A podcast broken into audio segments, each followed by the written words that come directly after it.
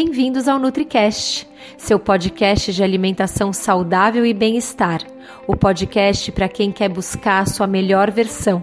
Tire alguns minutos do dia para você e escute o nosso NutriCast. O seu podcast começa agora. Olá, aqui é a doutora Daniela Cirulim e bem-vindos a mais um NutriCast. Hoje eu vou falar com vocês um pouco sobre higiene do sono. É, o sono é extremamente importante para a nossa saúde. Quando a gente dorme mal, a gente deixa de equilibrar vários hormônios que são equilibrados durante o sono, a gente deixa de produzir e liberar quantidades ideais de melatonina, que é o hormônio mais antioxidante do corpo.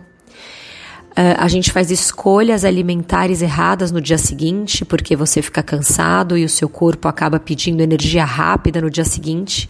E energia rápida quer dizer que ele vai em busca de carboidrato refinado, de açúcar, de doce. É, esse cansaço faz com que a gente fique com aquela sensação do eu mereço, procure alimentos mais gordurosos, o esquema do fast food. Dito isso, a gente entende então que o sono faz um grande papel né, na nossa saúde. O sono está relacionado à imunidade, o sono está relacionado à recuperação e ganho de massa muscular, já que é, durante o sono é liberado o hormônio GH em algumas horas da noite e o GH, para quem já é adulto, o hormônio de crescimento, está muito relacionado à manutenção e recuperação de massa muscular e ganho de massa muscular. Então, como que a gente, né, quem dorme mal, como essa pessoa consegue melhorar o sono? Como ela, essa pessoa consegue dormir melhor? Hoje a gente sabe que existem muitos suplementos, alimentos é, que podem ajudar a melhorar a qualidade do sono e eu queria falar um pouco da higiene do sono. Que é, a gente falava muito que era o ritual noturno, mas é, diferente do que vocês imaginam, a, a higiene do sono começa logo que você acorda. Então eu quero dar algumas dicas para você que vão fazer com que você faça a higiene do sono e melhore a qualidade do seu sono. É, pega um papel, uma caneta, seu computador, o iPad, anota aí essas dicas e aí você vai incluindo esses hábitos na sua rotina devagarinho. Escolhe um hábito e inclui na sua rotina uma semana, depois que já incluiu esse hábito novo da higiene do sono, na outra semana você inclui outro, vai incluindo devagarinho até que você vai estar com a higiene do sono completa. Então a primeira dica é ao acordar, primeira coisa ao acordar, não pega o celular, não acende a luz, vai direto para a janela. Abre a persiana, abre o vidro e olha para a luz do dia. A frequência da luz do dia, né, do sol, ela é uma frequência diferente da luz do celular ou da luz de casa, né? A luz artificial, que a gente das lâmpadas que a gente tem em casa. E essa frequência ativa nos seus olhos é um receptor que ele funciona como um relógio.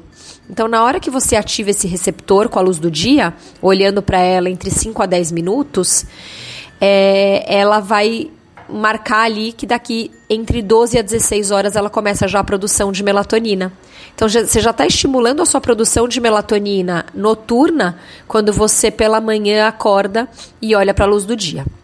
Para você que acorda ainda de madrugada, então acenda muitas luzes dentro de casa para estimular. E assim que você vê a luz do dia na rua, aí você vai lá, sem vidro nenhum na frente, olha entre 5 a 10 minutos para essa luz do dia. Ficar exposto ao sol também de 5 a 10 minutos todo dia é interessante. Então, você que trabalha em lugar muito fechado, se puder na, puder na hora do almoço, na hora do cafezinho, sair 5, 10 minutinhos e ficar exposto à luz do sol, também vai ajudar na higiene do sono. Outras dicas de higiene do sono. Quando for lá para umas 6, 7 da noite, apague as luzes diretas e acenda luzes indiretas, abajures e, e velas, todas as luzes que forem indiretas. E troque as suas lâmpadas é, brancas de casa por lâmpadas amareladas, tá? Então, o ideal é sempre lâmpadas mais amarelas e não aquelas lâmpadas tão brancas, tão brilhantes.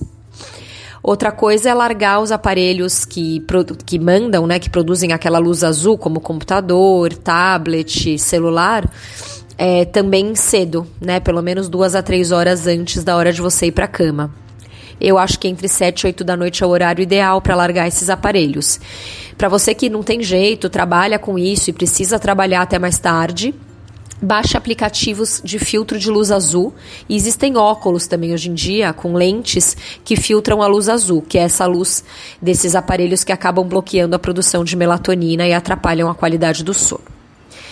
Evite também estimulantes depois das duas da tarde. Então, evite cafeína, mate, excesso de chá que tenha cafeína, como chá preto, chá, é, chá verde, café, lógico, né? E até chocolate, evite após as duas da tarde. É, o menos pior é o chá verde, faça ele mais diluído. E aí você é melhor ainda chás sem cafeína, né? Como chá de hortelã, de capim-cidreira, de erva doce, de camomila. Inclusive, alguns chás, como o de camomila, ajudam, o chá de alface também, chá da folha de maracujá, ajudam a estimular o sono. Então, são bons chás para ser tomado final da tarde ou até depois do jantar.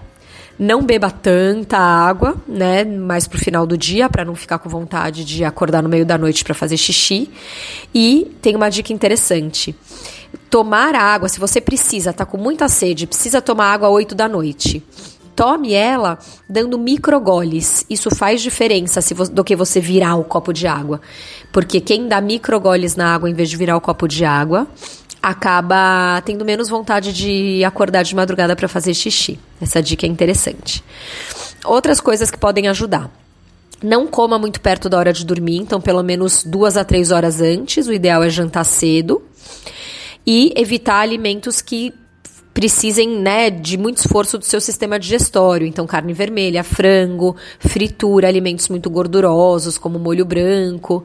Tudo isso faz com que você fique pesado e atrapalhe seu sono.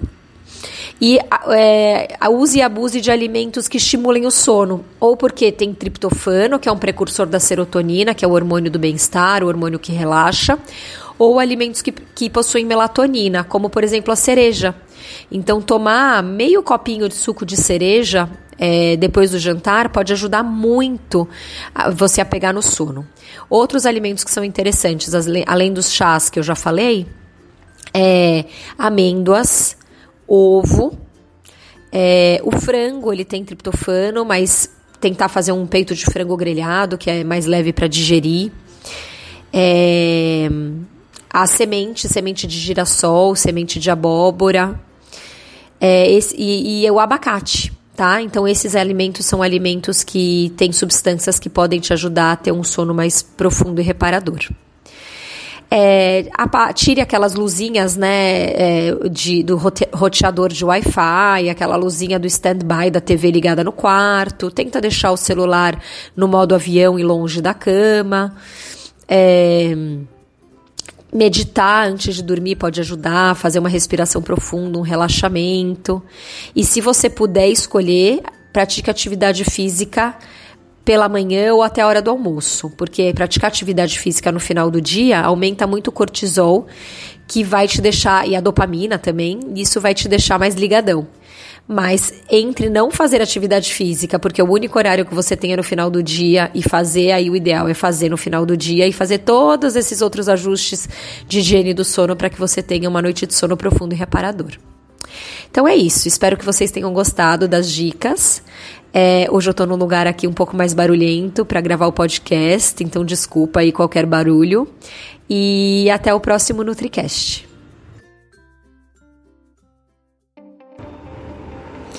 Espero que você tenha gostado desse episódio do NutriCast. Quero te convidar para conhecer os kits do Detox Corpo e Alma e os desafios online do Detox.